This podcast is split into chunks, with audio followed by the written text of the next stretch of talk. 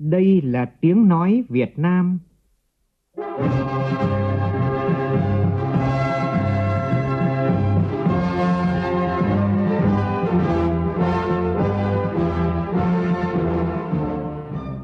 là tiếng nói Việt Nam,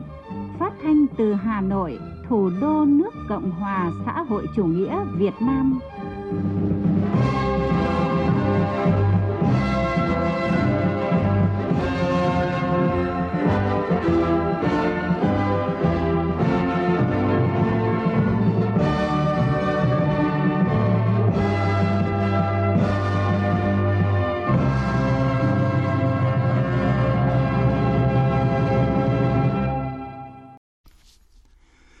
Biên tập viên Đức Hưng kính chào quý vị và các bạn. Mời quý vị và các bạn nghe chương trình Thời sự sáng của Đài Tiếng Nói Việt Nam hôm nay thứ hai ngày 1 tháng 11 tức ngày 27 tháng 9 năm Tân Sửu. Chương trình có những nội dung đáng chú ý sau.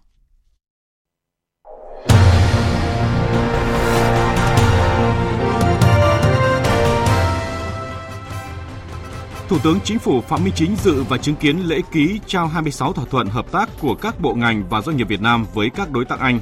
gặp mặt cộng đồng người Việt Nam tại Vương quốc Anh và Cộng hòa Ireland. Một số địa phương bắt đầu triển khai tiêm vaccine ngừa COVID-19 cho trẻ em. Từ hôm nay, tỉnh Quảng Ninh bắt đầu mở cửa đón khách du lịch ngoại tỉnh. Trong phần tin thế giới, Hội nghị thượng đỉnh nhóm các nền kinh tế phát triển và mới nổi hàng đầu thế giới G20 ra tuyên bố chung nêu bật những kết quả cụ thể đạt được trên 3 chủ đề trọng tâm. Từ hôm nay, du khách 63 quốc gia và vùng lãnh thổ, trong đó có Việt Nam, đã tiêm chủng đầy đủ có thể nhập cảnh vào Thái Lan theo chương trình mở cửa không cần cách ly.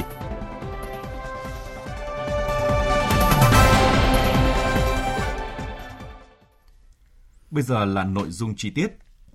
Nhận lời mời của Thủ tướng Anh Boris Johnson, Thủ tướng Phạm Minh Chính cùng đoàn cấp cao nước ta đang có mặt tại Vương quốc Anh để tham dự hội nghị lần thứ 26 các bên tham gia Công ước khung của Liên Hợp Quốc về biến đổi khí hậu, gọi tắt là COP26, và Thủ tướng sẽ có bài phát biểu quan trọng tại hội nghị này. Nhân dịp tham dự hội nghị và thăm chính thức Vương quốc Anh, chiều 31 tháng 10 theo giờ địa phương, tại thành phố Edinburgh, Scotland, Thủ tướng Chính phủ Phạm Minh Chính đã dự chứng kiến lễ ký trao 26 thỏa thuận hợp tác trong các lĩnh vực thương mại, nông nghiệp, năng lượng, lượng, y tế, giáo dục, đào tạo, bảo vệ môi trường, thể thao của các bộ ngành và doanh nghiệp Việt Nam ký kết với các đối tác Anh. Phóng viên Vũ Khuyên đưa tin. Trong số 26 thỏa thuận được ký kết trao, có nhiều thỏa thuận hợp tác có ý nghĩa được các bộ ngành ký kết tiếp nhận như ý định thư tham gia sáng kiến liên minh giảm phát thải thông qua tăng cường tài chính lâm nghiệp, thỏa thuận hợp tác xây dựng kế hoạch hành động để tăng cường liên kết và cơ sở giáo dục đại học giữa hai nước, biên bản ghi nhớ về tăng cường hợp tác trong giáo dục thông qua trao đổi kinh nghiệm và những lĩnh vực chiến lược, thỏa thuận hợp tác xây dựng các chương trình đào tạo nhân lực cho Bộ Kế hoạch và Đầu tư và hỗ trợ các doanh nghiệp khởi nghiệp cho Việt Nam – thỏa thuận hợp tác chuyển giao công nghệ về quản lý đất đai và đào tạo nguồn nhân lực có liên quan.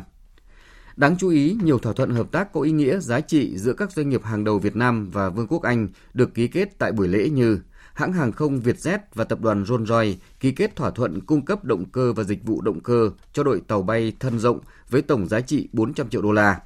Tập đoàn Sovico và Viện Đại học Oxford ký biên bản ghi nhớ hợp tác tài trợ đầu tư phát triển nghiên cứu, giáo dục với tổng giá trị 155 triệu bảng Anh.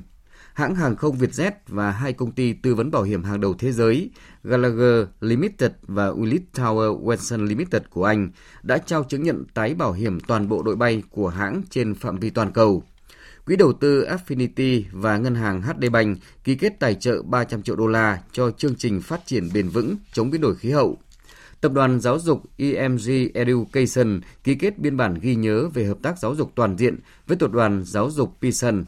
Tập đoàn Vingroup và đại diện công ty Rafael Lab ký thỏa thuận về hợp tác phát triển đầu tư thử nghiệm và chuyển giao công nghệ sản xuất thuốc ờ, phòng COVID-19 và các bệnh đường hô hấp.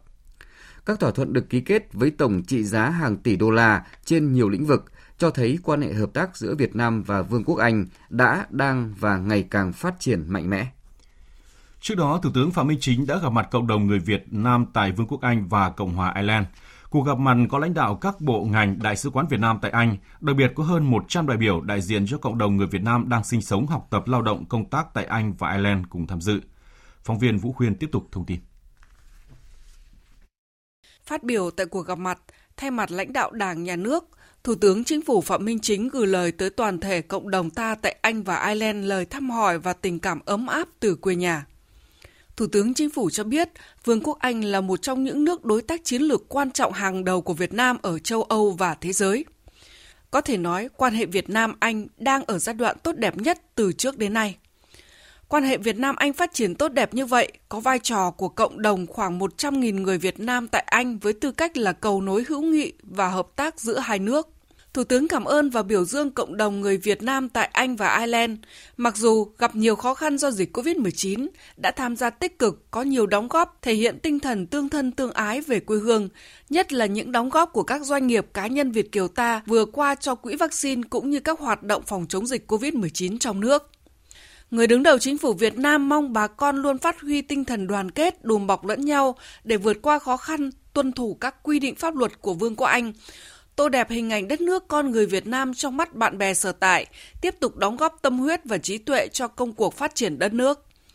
Thủ tướng Chính phủ Phạm Minh Chính khẳng định, Đảng và Nhà nước luôn quan tâm và coi cộng đồng người Việt Nam ở nước ngoài là bộ phận không thể tách rời, một nguồn lực của cộng đồng dân tộc và nhân tố quan trọng góp phần tăng cường quan hệ hợp tác hữu nghị giữa Việt Nam và các nước. Mỗi người Việt Nam dù ở trong nước hay nước ngoài đều được đối xử như nhau.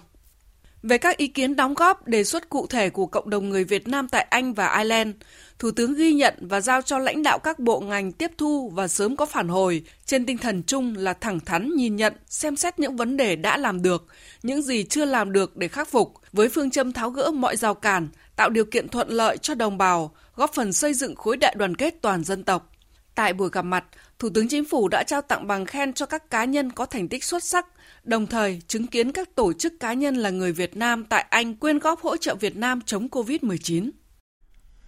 Cũng trong ngày hôm qua, Thủ tướng Phạm Minh Chính đã có hàng loạt các cuộc tiếp xúc quan trọng như đã có cuộc tiếp xúc với Thủ hiến Scotland, bà Nicola Sturgeon, dự lễ ra mắt đường bay thẳng Việt Nam và Anh và lễ ký công bố tổng đại lý của hãng Bamboo Airways tiếp lãnh đạo một lãnh đạo một số doanh nghiệp trường đại học lớn của Anh với lời khẳng định sẽ tiếp tục tạo điều kiện thuận lợi cho các nhà đầu tư nước ngoài, trong đó có Liên hiệp Anh đầu tư kinh doanh hiệu quả tại Việt Nam.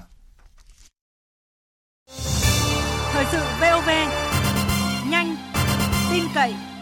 hấp dẫn. Chương trình Thời sự sáng tiếp tục với các tin quan trọng khác. Lễ kỷ niệm 100 năm ngày sinh Chủ tịch Quốc hội Lê Quang Đạo và công bố nghị quyết của Ủy ban Thường vụ Quốc hội về việc thành lập thành phố Từ Sơn thuộc tỉnh Bắc Ninh được tổ chức trọng thể tối qua tại thị xã Từ Sơn. Tổng Bí thư Nguyễn Phú Trọng gửi lãng hoa tới lễ kỷ niệm. Tham dự lễ kỷ niệm có Chủ tịch Quốc hội Vương Đình Huệ cùng nguyên lãnh đạo Đảng, Nhà nước, Quốc hội, lãnh đạo các ủy ban Quốc hội, các bộ ngành cùng các đồng chí lãnh lão thành cách mạng, mẹ Việt Nam anh hùng, anh hùng lực lượng vũ trang nhân dân, anh hùng lao động. Tin của phóng viên Lê Tuyết. Đọc diễn văn tại lễ kỷ niệm, Chủ tịch Quốc hội Vương Đình Huệ ôn lại quá trình công tác của đồng chí Lê Quang Đạo, nguyên Bí thư Trung ương Đảng, nguyên Chủ tịch Quốc hội, Phó Chủ tịch Hội đồng Nhà nước nước Cộng hòa xã hội chủ nghĩa Việt Nam, Chủ tịch Đoàn Chủ tịch Ủy ban Trung ương Mặt trận Tổ quốc Việt Nam. Với hơn 60 năm hoạt động liên tục, đồng chí Lê Quang Đạo đã cống hiến trọn đời cho sự nghiệp cách mạng của Đảng và dân tộc. Ở cương vị công tác nào, đồng chí cũng nỗ lực hết sức mình, tuyệt đối chấp hành sự phân công của Đảng, sẵn sàng nhận và hoàn thành xuất sắc nhiệm vụ được giao. Chủ tịch Quốc hội Vương Đình Huệ nhấn mạnh. Đồng chí Lê Quang Đạo là nhà lãnh đạo có uy tín lớn của Đảng, nhà nước và nhân dân ta. Đồng chí để lại cho chúng ta tấm gương về cuộc đời cao đẹp của một người cộng sản mẫu mực, một nhà yêu nước chân chính, nhà lãnh đạo có uy tín lớn của Đảng, Nhà nước và nhân dân ta, người học trò xuất sắc của Chủ tịch Hồ Chí Minh. Để tạo động lực phát triển cho Từ Sơn nói riêng và tỉnh Bắc Ninh nói chung, phấn đấu trở thành thành phố trực thuộc Trung ương, thực hiện chủ trương của Đảng, Nhà nước, ngày 22 tháng 9 năm 2021, Ủy ban Thường vụ Quốc hội ban hành nghị quyết số 387 thành lập thành phố Từ Sơn thuộc tỉnh Bắc Ninh. Chủ tịch Quốc hội Vương Đình Huệ tin tưởng với tiền đề quan trọng ngày hôm nay, thành phố sẽ tiếp tục phát triển mạnh mẽ hơn nữa trong thời gian tới, sớm trở thành đô thị văn minh hiện đại, phát triển hài hòa, luôn giữ được bản sắc văn hóa truyền thống của vùng Kinh Bắc, đáp ứng lòng mong đợi, tin tưởng của Đảng và Nhà nước, ý nguyện sinh thời của đồng chí Lê Quang Đạo đối với sự nghiệp phát triển quê hương đất nước. Tại buổi lễ, Chủ tịch Quốc hội Vương Đình Huệ đã trao nghị quyết của Ủy ban Thường vụ Quốc hội về việc thành lập thành phố Từ Sơn, tỉnh Bắc Ninh cho đại diện lãnh đạo thành phố Từ Sơn. Tối qua tại Hà Nội, Tổng Liên đoàn Lao động Việt Nam phối hợp với Bộ Y tế và Đài truyền hình Việt Nam tổ chức chương trình Việt Nam khát vọng bình yên. Tới dự chương trình có Ủy viên Bộ Chính trị Thường trực Ban Bí thư Võ Văn Thưởng, Bí thư Trung ương Đảng, Chủ tịch Ủy ban Trung ương Mặt trận Tổ quốc Việt Nam Đỗ Văn Chiến, Bí thư Trung ương Đảng, Trưởng ban Dân vận Trung ương Bùi Thị Minh Hoài, Phó Thủ tướng Chính phủ Vũ Đức Đam và nhiều lãnh đạo cấp cao khác. Phóng viên Bích Ngọc thông tin. Chương trình Việt Nam khát vọng bình yên đưa người xem đến với kho kỷ vật của các bệnh nhân F0 đã mất vì Covid-19. Những chia sẻ của chính các y bác sĩ vừa từ tâm dịch trở về sau nhiều tháng tăng cường tại các tỉnh thành phía Nam và những cán bộ công đoàn cơ sở trên cả nước đã thầm lặng ba cùng với công nhân hỗ trợ lương thực thực phẩm, động viên người lao động an tâm tiếp tục bám trụ cùng doanh nghiệp. Trong làn sóng dịch Covid-19 lần thứ tư, có những thời điểm toàn bộ hệ thống y tế tại thành phố Hồ Chí Minh và các tỉnh thành phía Nam bị quá tải gấp hàng chục lần. Phó Thủ tướng Chính phủ Vũ Đức Đam, Phó trưởng ban chỉ đạo quốc gia phòng chống dịch Covid-19 cho rằng, để chủ động ứng phó dịch Covid-19 trong tình hình mới, Phó Thủ tướng Chính phủ Vũ Đức Đam lưu ý. Chúng ta phải nhanh chóng nhất có thể để phủ nhanh vaccine và quyết tâm sao cho trong năm nay, bây giờ tức là còn hai tháng nữa, chúng ta tiêm được toàn bộ vaccine cho những người trên 18 tuổi và kể cả cho các cháu từ 13 tuổi trở lên. Chúng ta phải rất chủ động tất cả các phương tiện kể cả về những cái trang thiết bị và xét nghiệm thì chúng ta phải cố chủ động. Nhưng mà chủ động nhất mà mỗi người chúng ta, mỗi đơn vị chúng ta có thể làm được và chúng ta phải làm. Đấy chính là rất đơn giản, thực ra đấy là năm cao. Tổng Liên đoàn Lao động Việt Nam đã tặng hoa tri ân cán bộ nhân viên y tế tiêu biểu đã hết lòng phục vụ, chăm sóc, cứu chữa các bệnh nhân COVID-19 tôn vinh cán bộ công đoàn tiêu biểu hết mình vì đoàn viên người lao động và trao giải thưởng cho các tác giả có tác phẩm xuất sắc đạt giải trong cuộc thi sáng tác ca khúc giai điệu nơi tuyến đầu và cuộc thi video clip thời khắc khó quên.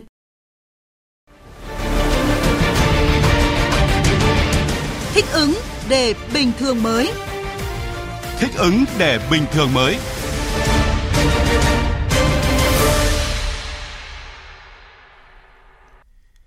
Nhằm chuẩn bị cho học sinh đi học trở lại trực tiếp dự kiến vào tháng 11 này, một số tỉnh, thành phố đã bắt đầu triển khai tiêm vaccine ngừa COVID-19 cho trẻ em. Thông tin từ Trung tâm Kiểm soát Bệnh tật Thành phố Hồ Chí Minh cho biết, sau 3 ngày triển khai, toàn thành phố đã có hơn 352.000 trẻ ở tất cả 22 quận huyện và thành phố Thủ Đức đã tiêm vaccine ngừa COVID-19. Ngành y tế Thành phố Hồ Chí Minh cố gắng hoàn thành mục tiêu tiêm ngừa mũi 1 cho 780.000 trẻ em từ 12 đến 17 tuổi trong vài ngày tới. Từ ngày mai, thành phố Đà Nẵng bắt đầu triển khai tiêm vaccine phòng COVID-19 đợt 2 cho học sinh trong độ tuổi từ 15 đến 18. Với số lượng khoảng 50.000 học sinh, dự kiến ngành y tế thành phố Đà Nẵng sẽ tổ chức tiêm trong 4 ngày. Từ hôm qua, tỉnh Bình Dương bắt đầu tiêm vaccine phòng COVID-19 cho học sinh nhóm tuổi từ 15 đến 17. Theo kế hoạch thì trong tháng 11 này, hơn 180.000 trẻ em từ 12 đến 17 tuổi tại Bình Dương sẽ được tiêm vaccine mũi 1. Nguyễn Anh Việt, học sinh lớp 12A1 trường Trung học phổ thông Trịnh Hoài Đức ở thành phố Thuận An, tỉnh Bình Dương chia sẻ. Bữa giờ học online thì kiểu nó cũng có hơi khó khăn á, cho nên là bây giờ cần tiêm để thứ nhất là có sức đề kháng, thứ hai là để được đi học lại. Với lại bây giờ là lớp 12 rồi cũng khá là quan trọng cho nên là cái việc học ở trường dù gì nó cũng quan trọng cái việc học online. Hy vọng là sẽ sớm đi học lại gần nhất có thể. Từ hôm nay, du lịch Quảng Ninh bắt đầu mở cửa đón khách ngoại tỉnh. Phục hồi du lịch trong trạng thái bình thường mới cần thay đổi cả tư duy lẫn cách làm, kịp thời bắt nhịp với những xu thế mới của khách du lịch cả trong nước và quốc tế. Phóng viên Vũ Miền thường trú tại khu vực Đông Bắc đề cập nội dung này. Duy trì địa bàn an toàn trong thời gian dài và có những quyết sách chống dịch quyết liệt, Quảng Ninh là một trong những lựa chọn hàng đầu của nhiều đơn vị lữ hành. Ông Nguyễn Tuấn Anh, đại diện công ty Ánh Dương Tour, cho biết. Trong cái dịp thu đông sắp tới thì anh Dương Tour tiếp tục là phát triển sản phẩm Hà Nội Hạ Long và Yoko Onsen. Trong đó thì ờ, có một đêm ngủ tàu, một đêm ngủ bờ và có cái tắm ờ, và nghỉ dưỡng tại Yoko Onsen. Thì anh Dương Tour thì cũng rất là mong muốn được là kết hợp với lại các cái đơn vị cung cấp dịch vụ tại Quảng Ninh với lại Sun Group để làm sao mà có thêm những cái sản phẩm mới lạ, sản phẩm hấp dẫn để phục vụ ờ, cho du khách Hà Nội. Quảng Ninh đã ban hành bộ tiêu chí an toàn với 24 tiêu chí bắt buộc và 11 tiêu chí khuyến khích với các đơn vị lữ hành kinh doanh dịch vụ du lịch thực hiện khi đón khách du lịch. Việc xây dựng các phương án gắn với bộ tiêu chí an toàn sẽ giúp các doanh nghiệp và cả cơ quan quản lý nhà nước quản trị những rủi ro của dịch bệnh, đảm bảo uy tín của điểm đến và bắt kịp với xu thế chung. Ông Nguyễn Quý Phương, vụ trưởng vụ lữ hành, Tổng cục Du lịch Việt Nam cho rằng và chúng tôi được biết rằng là những cái sản phẩm của du lịch Quảng Ninh thì không chỉ thu hút khách du lịch nội địa mà cũng rất là hấp dẫn với khách du lịch quốc tế. Quảng Ninh có được cái cơ sở vững chắc để từng bước khôi phục lại hoạt động du lịch trong thời gian tới. Chính vì vậy mà chúng tôi đã đưa Quảng Ninh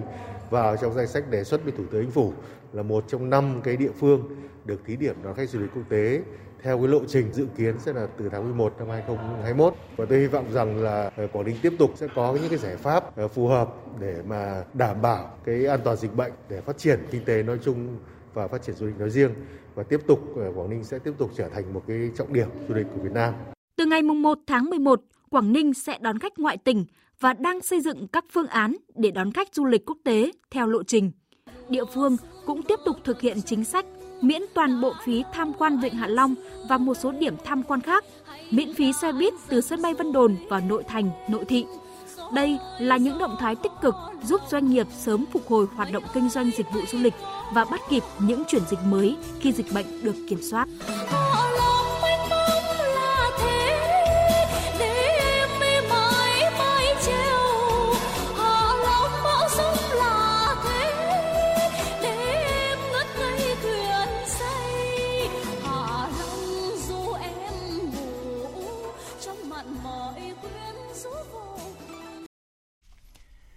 Tính đến chiều qua, sau 24 giờ, nước ta ghi nhận 5.519 ca mắc mới tại 46 tỉnh, thành phố, trong đó có 2.327 ca ở cộng đồng. Số bệnh nhân được công bố khỏi bệnh trong ngày hôm qua là 1.998 ca. Tổng số liều vaccine đã được tiêm trên cả nước là trên 81 triệu liều, trong đó có 57 triệu liều mũi 1. Đến chiều qua, sau 24 giờ liên tiếp trên địa bàn thành phố Hà Nội ghi nhận 49 ca dương tính với SARS-CoV-2, trong đó có 12 ca tại cộng đồng. Sau 9 ngày sự khởi phát thì đến nay huyện Quốc Oai đã ghi nhận 84 trường hợp dương tính. Còn từ hôm nay, học sinh các cấp học ở thành phố Đông Hà, tỉnh Quảng Trị đã phải tạm dừng đến trường, chuyển sang học trực tuyến do ghi nhận nhiều ca mắc COVID-19 trong cộng đồng, trong đó có một số học sinh và giáo viên.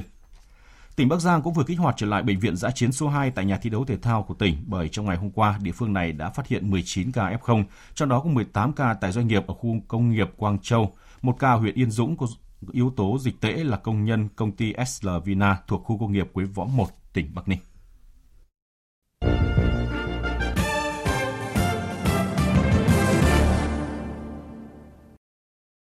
Chuyển sang phần tin thế giới. Hội nghị lần thứ 6 các bên tham gia Công ước khung của Liên Hợp Quốc về biến đổi khí hậu gọi tắt là COP26 đã chính thức khai mạc tại thành phố Glasgow thuộc Scotland, Vương quốc Anh – Phát biểu tại phiên khai mạc, Chủ tịch COP26 ông Alok Sama khẳng định hội nghị là cơ hội cuối cùng và tốt nhất để khống chế mức tăng nhiệt toàn cầu ở 1,5 độ C so với thời kỳ tiền công nghiệp. Thư ký điều hành Công ước khung của Liên Hợp Quốc về biến đổi khí hậu bà Patricia Espinosa cũng kêu gọi các quốc gia từ bỏ cách thức kinh doanh thông thường, từ bỏ những cách thức đầu tư cho sự hủy diệt của chính mình để thiết kế một tương lai bền vững hơn. Hội nghị thượng đỉnh các nhóm các nền kinh tế phát triển và mới nổi hàng đầu thế giới G20 diễn ra tại thủ đô Roma, Italia đã bế mạc sau hai ngày làm việc. Hội nghị ra tuyên bố chung nêu bật những kết quả cụ thể đạt được trên ba chủ đề trọng tâm. Trên lĩnh vực y tế, tuyên bố khẳng định tiêm chủng vaccine là một trong những biện pháp quan trọng nhất chống lại đại dịch COVID-19. Các nước G20 nỗ lực đảm bảo quyền tiếp cận kịp thời, bình đẳng và bao trùm đối với các loại vaccine, phương pháp điều trị và chẩn đoán cho các nước thu nhập trung bình và thấp – Đặc biệt, mục tiêu tiêm chủng cho 40% dân số thế giới vào cuối năm nay và 70% vào giữa năm 2022 được các nhà lãnh đạo G20 cam kết phấn đấu đạt được với sự giám sát của Bộ trưởng Y tế các nước thành viên. Liên quan cuộc chiến chống biến đổi khí hậu, hội nghị tái khẳng định cam kết duy trì nhiệt độ toàn cầu tăng không quá 2 độ C và nỗ lực giới hạn trên 1,5 độ C vào giữa thế kỷ so với thời kỳ tiền công nghiệp – các nước G20 khẳng định nỗ lực huy động 100 tỷ đô la một năm đến năm 2025, hỗ trợ các nước đang phát triển sớm chấm dứt việc tài trợ cho việc sản xuất điện từ than. Trên lĩnh vực y tế, các nước G20 đều thể hiện sự ủng hộ rộng rãi và xuyên suốt về mức thuế tối thiểu toàn cầu 15% đối với các công ty đa quốc gia. Việc thống nhất mức thuế tối thiểu sẽ giúp bổ sung khoảng 125 tỷ đô la vào ngân sách các nước. Hội nghị được đánh giá thành công trong việc củng cố chủ nghĩa đa phương, thúc đẩy cộng đồng quốc tế chung tay ứng phó với những vấn đề đã và đang đặt ra những thách thức thực sự đối với tương lai nhân loại. Bên lề hội nghị thượng đỉnh G20 đang đã diễn ra tại Italia, Ngoại trưởng Nga Sergei Lavrov đã lên tiếng bày tỏ quan ngại về kế hoạch của Liên minh Bắc Đại Tây Dương NATO lập căn cứ hải quân ở một số nước bên bờ Biển Đen. Văn Thường, phóng viên Đài tiếng nói Việt Nam thường trú tại Liên bang Nga đưa tin. Theo Ngoại trưởng Nga Sergei Lavrov, kế hoạch của NATO lập các căn cứ hải quân mới ở Biển Đen tại Romania và Bulgaria không đáp ứng lợi ích quan hệ láng giềng tốt đẹp trong khu vực. Bình luận về việc Mỹ thường xuyên điều tàu chiến tới Biển Đen, mới đây nhất là tàu khu trục Porter, được trang bị tên lửa hành trình, đang có mặt ở Biển Đen. Ngoại trưởng Nga Lavrov nhấn mạnh Chúng tôi đã sẵn sàng cho bất kỳ mối đe dọa nào. Không gì có thể ngăn cản chúng tôi đảm bảo một cách đáng tin cậy an ninh lãnh thổ Liên bang Nga và an ninh ở Biển Đen. Chúng tôi luôn ủng hộ việc thúc đẩy các dự án hợp tác, chứ không phải các dự án dựa trên sự đối đầu. Thế giới đã ghi nhận trên 247 triệu ca nhiễm virus SARS-CoV-2, trong đó số ca tử vong đã vượt 5 triệu. Tại châu Á, chính phủ Lào đã quyết định kéo dài các biện pháp hạn chế để phòng chống dịch đến ngày 14 tháng 11. Hiện thì dịch bệnh tại Lào đang lây lan ở 17 trong tổng số 18 tỉnh thành trên cả nước, với số ca mắc mới lên tới trên 500 người mỗi ngày trong suốt tháng 10 vừa qua.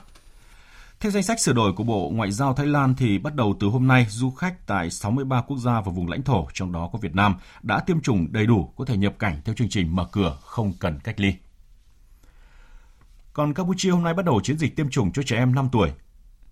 Cũng từ hôm nay, Australia sẽ mở cửa biên giới và miễn cách ly y tế bắt buộc đối với tất cả những người đến từ nước láng giềng New Zealand. Tuy nhiên, đây chỉ là bong bóng đi lại một chiều được Australia áp dụng và nếu quay trở lại, hành khách sẽ vẫn phải cách ly theo quy định của New Zealand. Tiếp tục chương trình là các tin tức thể thao đáng chú ý.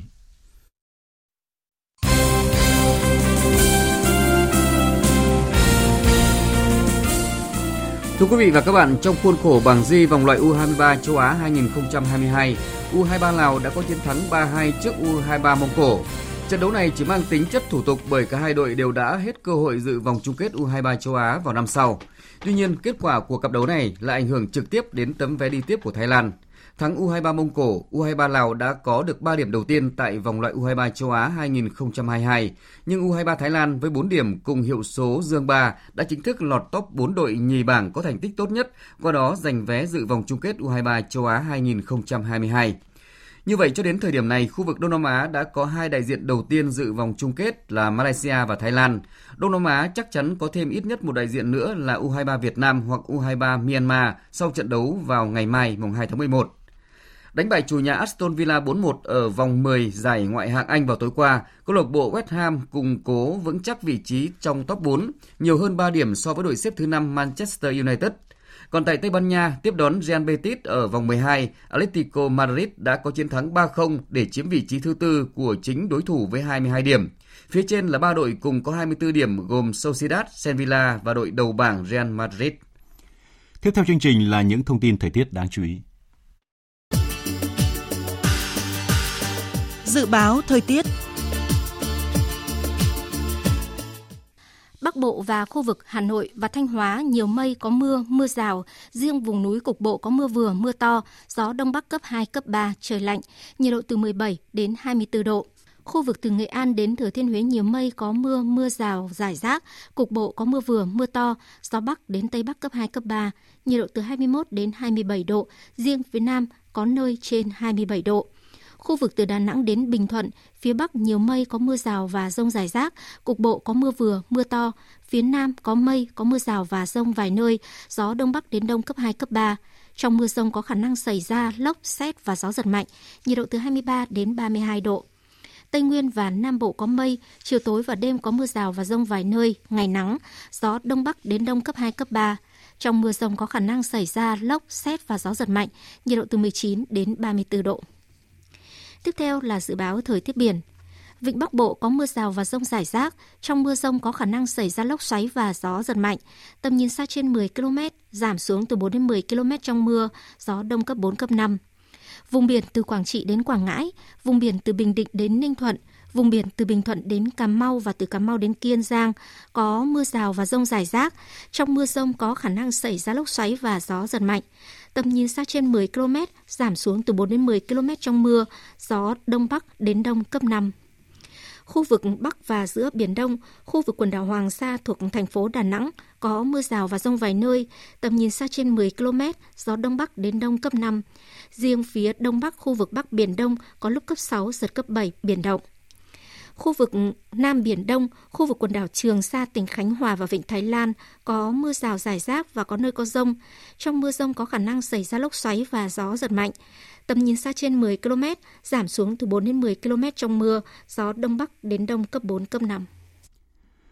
Trước khi kết thúc chương trình Thời sự sáng nay, chúng tôi xin tóm lược một số tin chính vừa phát.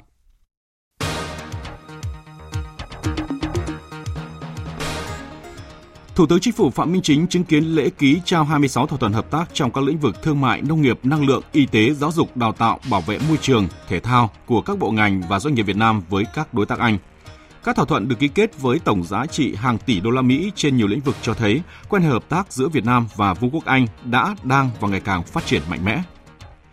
Nhằm chuẩn bị cho học sinh đi học trở lại trực tiếp dự kiến vào tháng 11 này, một số địa phương như thành phố Hồ Chí Minh, Đà Nẵng, Bình Dương bắt đầu triển khai tiêm vaccine ngừa Covid-19 cho trẻ em. Cũng từ hôm nay, tỉnh Quảng Ninh bắt đầu mở cửa đón khách du lịch ngoại tỉnh. Hội nghị thượng đỉnh G20 đã bế mạc sau 2 ngày làm việc. Hội nghị đã ra tuyên bố chung nêu bật những kết quả cụ thể đạt được trên 3 chủ đề trọng tâm trên lĩnh vực y tế, với cuộc chiến chống biến đổi khí hậu và lĩnh vực kinh tế. Hội nghị được đánh giá là thành công trong việc củng cố chủ nghĩa đa phương, thúc đẩy cộng đồng quốc tế chung tay ứng phó với những vấn đề đã và đang đặt ra những thách thức thực sự đối với tương lai nhân loại. Theo danh sách sửa đổi của Bộ Ngoại giao Thái Lan từ hôm nay, du khách tại 63 quốc gia và vùng lãnh thổ, trong đó có Việt Nam, đã tiêm chủng đầy đủ có thể nhập cảnh theo chương trình mở cửa không cần cách ly.